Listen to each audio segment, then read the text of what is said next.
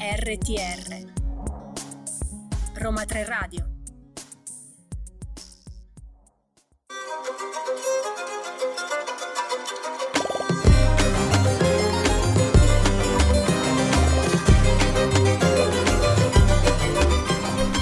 La ladra di libri incontra Dario Carraturo. Ciao Dario e partiamo da Portami con te, questo libro tratto dalla sua opera Un posto al sole, una delle più longeve e amate d'Italia. Di solito abbiamo sempre il contrario, cioè che dal libro si porta poi qualcosa sul piccolo schermo o grande schermo. Qui invece avviene il contrario. Da dove nasce l'idea? Ma l'idea è nata da una proposta di Rai Libri che mh, voleva fare questo esperimento, quindi eh, provare a fare uno spin-off spin-off uh, sotto forma di romanzo ed è capitata proprio in un momento in cui uscivano due personaggi storici di Un posto al sole, più un terzo che usciva temporaneamente, si spostava per un attimo a Milano e quindi ci è sembrata un'occasione perfetta per seguirli in questo loro viaggio che poi è un viaggio vero e proprio perché li porta a muoversi un po' per tutta Europa. Abbiamo colto l'occasione di non avere nessun limite produttivo, che è una cosa inebriante per chi è abituato a fare lo sceneggiatore. Infatti volevo chiederti proprio questo. Tu hai detto che è un tipo di scrittura diverso, c'è un t- processo eh, lavorativo differente tra la sceneggiatura per la TV ovviamente e la scrittura di un libro. Sostanzialmente il processo creativo alla base di una storia è sempre lo stesso, cioè non è che cambia particolarmente. Eh, ci sono una serie di approcci che poi possono variare da, da autore a autore, però i meccanismi narrativi sono sempre gli stessi. Però sono, c'è una grossissima differenza perché la sceneggiatura non è prodotto finito, è un prodotto intermedio che serve per arrivare al prodotto finito, che sarà uh, la fiction nel film. Quindi passerà poi dall'interpretazione dei, degli attori, dall'interpretazione del regista, è un po' uh, più frustrante per l'autore per certi versi, nel senso che tu arrivi fino a un certo punto, poi devi abbandonarla perché cresca per opera di altri. Il romanzo invece è un prodotto finito in cui tu lo curi dall'inizio alla fine e, e l'ultima parola è tua e anche più um, responsabile per certi versi perché comunque sai che ogni colpa sarà tua alla fine, non puoi dare la colpa a nessun altro altro, cioè qua il montaggio sbagliato, no, qua sei tu il responsabile, però c'ha l'altro vantaggio enorme che non è sottoposto a nessun tipo di limite di budget, di produttivo e, ne- e neanche di-, di, tempi, perché mentre un film, o comunque ecco, Posto al Sole magari no perché va in onda tutti i giorni da 26 anni, quindi non ha questo limite che hanno normalmente i film che comunque a un certo punto devono finire. Eh, il romanzo va per quello che è la tua esigenza narrativa, lo, lo porti avanti e non hai problemi di numero di comparse, messa in scena, vuoi far piovere, piove, hai bisogno di una bufera di neve, ce la metti. Infatti noi abbiamo fatto ballare su una terrazza panoramica sì. di Barcellona i protagonisti. Tra l'altro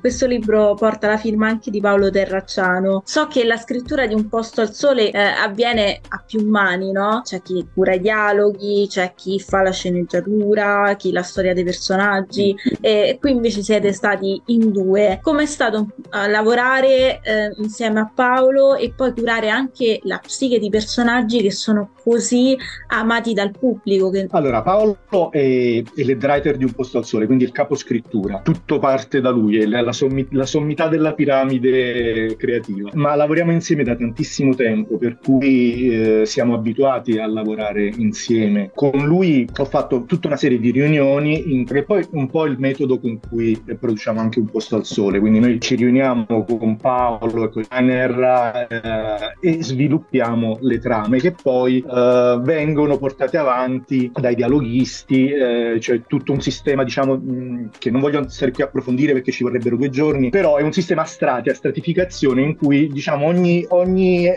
tassello eh, creativo aggiunge qualche cosa al prodotto. In questo caso eravamo solo in due, quindi è stato un po' più breve, più semplice. Abbiamo lavorato sostanzialmente sull'architettura della storia sempre insieme, poi io mi sono occupato di più della scrittura vera e propria e mi interfacciavo con lui costantemente, capitolo per capitolo, per poi definire meglio alcuni passaggi e, e portare la storia al suo, al suo termine. Eh, avevamo delle scadenze molto strette, c'è stato un po' da correre, però alla fine siamo riusciti a portarla a termine, penso nel migliore dei modi, è stata un'esperienza molto gratificante. Troviamo Vittorio, Patrizio e Michele, eh, che sono diciamo i personaggi, tra virgolette, virgolette più vecchi. Eh, e poi abbiamo Zoe invece che è un personaggio più nuovo. E abbiamo un confronto generazionale anche tra Patrizio e Vittorio e Zoe da, una, da un lato e dall'altra parte invece abbiamo Michele che è una persona più matura. Eh, si parla appunto di generazione a confronto però anche di etica professionale in tutta questa storia. Sì tra l'altro Michele è il più maturo ma in questo caso si ribaltano un po' i ruoli perché eh, sì. venendo da una serie di esperienze abbastanza devastanti per quanto riguarda sia la sua realtà professionale che per quanto eh, riguarda il, diciamo, il, suo stato sentimentale, perché si è appena sfasciato il matrimonio, eh, entra in una sorta di dark eh, mood, tentato un pochettino dal suo lato oscuro e, e, proprio il confronto con i giovani invece permette di rendersi conto che forse eh, non sta facendo la cosa giusta. E quindi dicevo Michele in questo caso diciamo c'è uno scambio c'è un, che aiuta sia Michele che i ragazzi. È anche un modo per dire che indipendentemente dall'età non... c'è sempre un momento in cui ti senti un po' perso, un po' fuori posto, un po' come una zattera in mezzo al mare. Non... Eh, magari quando sei giovane è più naturale che sia così, però può succedere anche a 50 anni. Eh, Michele si ritrova in un posto, in una città completamente diciamo nuova, anche se lui ha origini insomma milanesi. È cresciuto, sì. E sì, è una città nuova, un lavoro nuovo, lavoro nuovo. con compagni di lavoro più giovani, più motivati, che pensano di avere tutte le risposte in tasca, e mentre lui è pieno di dubbi sì. e di incertezze, questo chiaramente lo destabilizza moltissimo. Quindi c'è anche la difficoltà di esprimersi, la libertà personale, oltre che quella professionale, da entrambi i lati.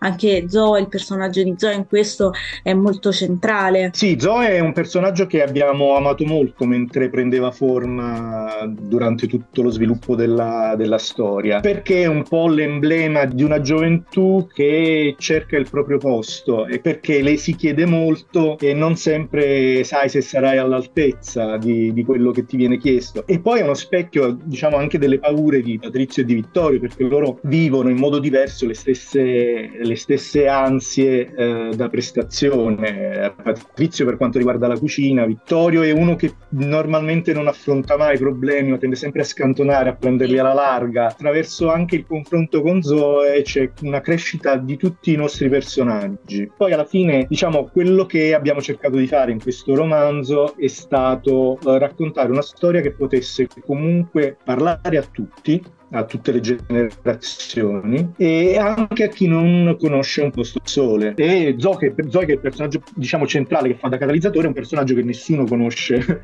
a un posto al sole perché è un personaggio totalmente nuovo. E questa Zoe la vedremo mai sul piccolo schermo oppure è un personaggio che rimane chiuso in Portami con te? Allora, non lo so, non lo so perché innanzitutto è molto legata a Vittorio, quindi poiché eh, l'uscita di Vittorio non è stata un'uscita che abbiamo voluto noi, ma che ha voluto il, per l'attore. A questo punto sarebbe difficile introdurre Zoe senza di lui e quindi chi lo sa? Chi lo mm, sa? Vedremo. E tra l'altro non è neanche un personaggio facilissimo da castare perché eh. è un personaggio un po' complicato, ha delle caratteristiche, a parte il fatto che deve giocare bene a tennis, ma quello insomma un po' si può risolvere però non, non, è semplicissimo. Fabiana l'abbiamo vista per esempio che è un altro personaggio nuovo, sì. l'abbiamo vista anche in sì. Posto al Sole per esempio. Sì, lei sì, l'abbiamo vista.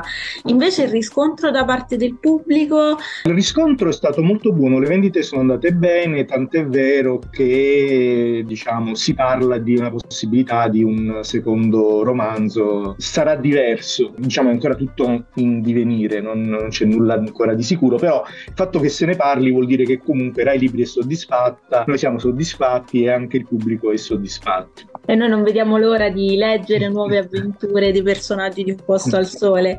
E invece, approfondendo di più la tua carriera, come ti sei avvicinato alla scrittura? Quando hai capito che avresti voluto fare questo? Uh, allora, io l'ho capito quando stavo alle elementari, nel senso che scrivevo storie terribili, però ci provavo già in quinta elementare. Poi, diciamo, coerente con queste mie ispirazioni, ho preso il diploma di geometra e sono andato a fare il geometra ho seguito proprio una strada diciamo totalmente diversa, sì. Però ho sempre continuato a seguire questo lavoro, tant'è vero che poi ho lasciato il lavoro di geometra e sono approdato nel mondo della pubblicità, dove ho fatto per anni il copywriter. Poi mi è capitata la possibilità di fare dei test. All'epoca, quando io ho cominciato, non c'erano tantissime scuole che consentivano di studiare, di mh, diventare sceneggiatori attraverso lo studio. Quindi sono, sono diventato sceneggiatore eh, partendo dalla gavetta e facendo test, prove, provini, imparando sul campo tutto, anche grazie a Wayne Doyle, che è stato il primo head writer di Un posto al sole, che purtroppo è scomparso da poco e al quale va tutta la mia riconoscenza perché mh, diciamo, ha cambiato la vita mia, ma di tutti quelli che lavorano Un posto al sole, perché senza di lui il, lui ha insegnato eh, proprio il meccanismo produttivo di scrittura della lunga serialità che, che fino a quel momento in Italia non c'era. E non riesco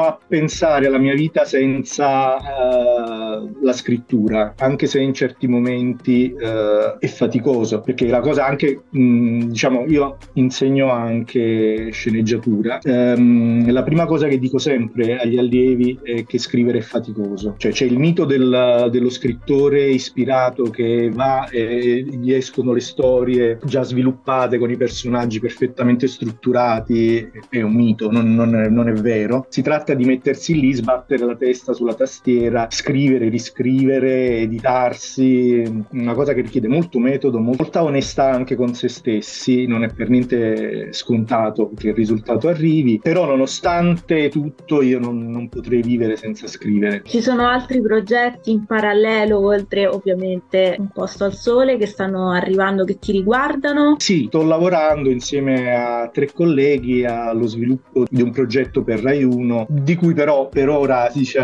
possiamo parlarne. No, non possiamo parlare. Poi recentemente è andato in onda il 31 mm, eh, gennaio, è andato in onda un film per la TV dedicato a Fernanda Wittgens, di cui sono particolarmente contento, che ho fatto con uh, un altro autore di Un posto al sole che è Guglielmo Finazzer, per la regia di Maurizio Zaccaro, che è la storia di questa donna straordinaria che durante la seconda guerra mondiale era, è stata la prima donna a diventare direttrice della Pinacoteca di Brera e a salvare opere d'arte dai bombardamenti, ma anche gli ebrei dalle persecuzioni. Quindi è stata una persona straordinaria e mh, questo progetto è stato, diciamo, l'abbiamo fatto parallelamente a un posto al sole, ma è stato veramente molto interessante eh, e piacevole. Io ti ringrazio per questa Grazie intervista. a te. Allora, la verità è che noi viviamo di questo non nel senso materiale, ma nel senso proprio del, dello scambio, cioè si scrive per gli altri, si scrive per raccontare storie e per comunicare qualche cosa, a volte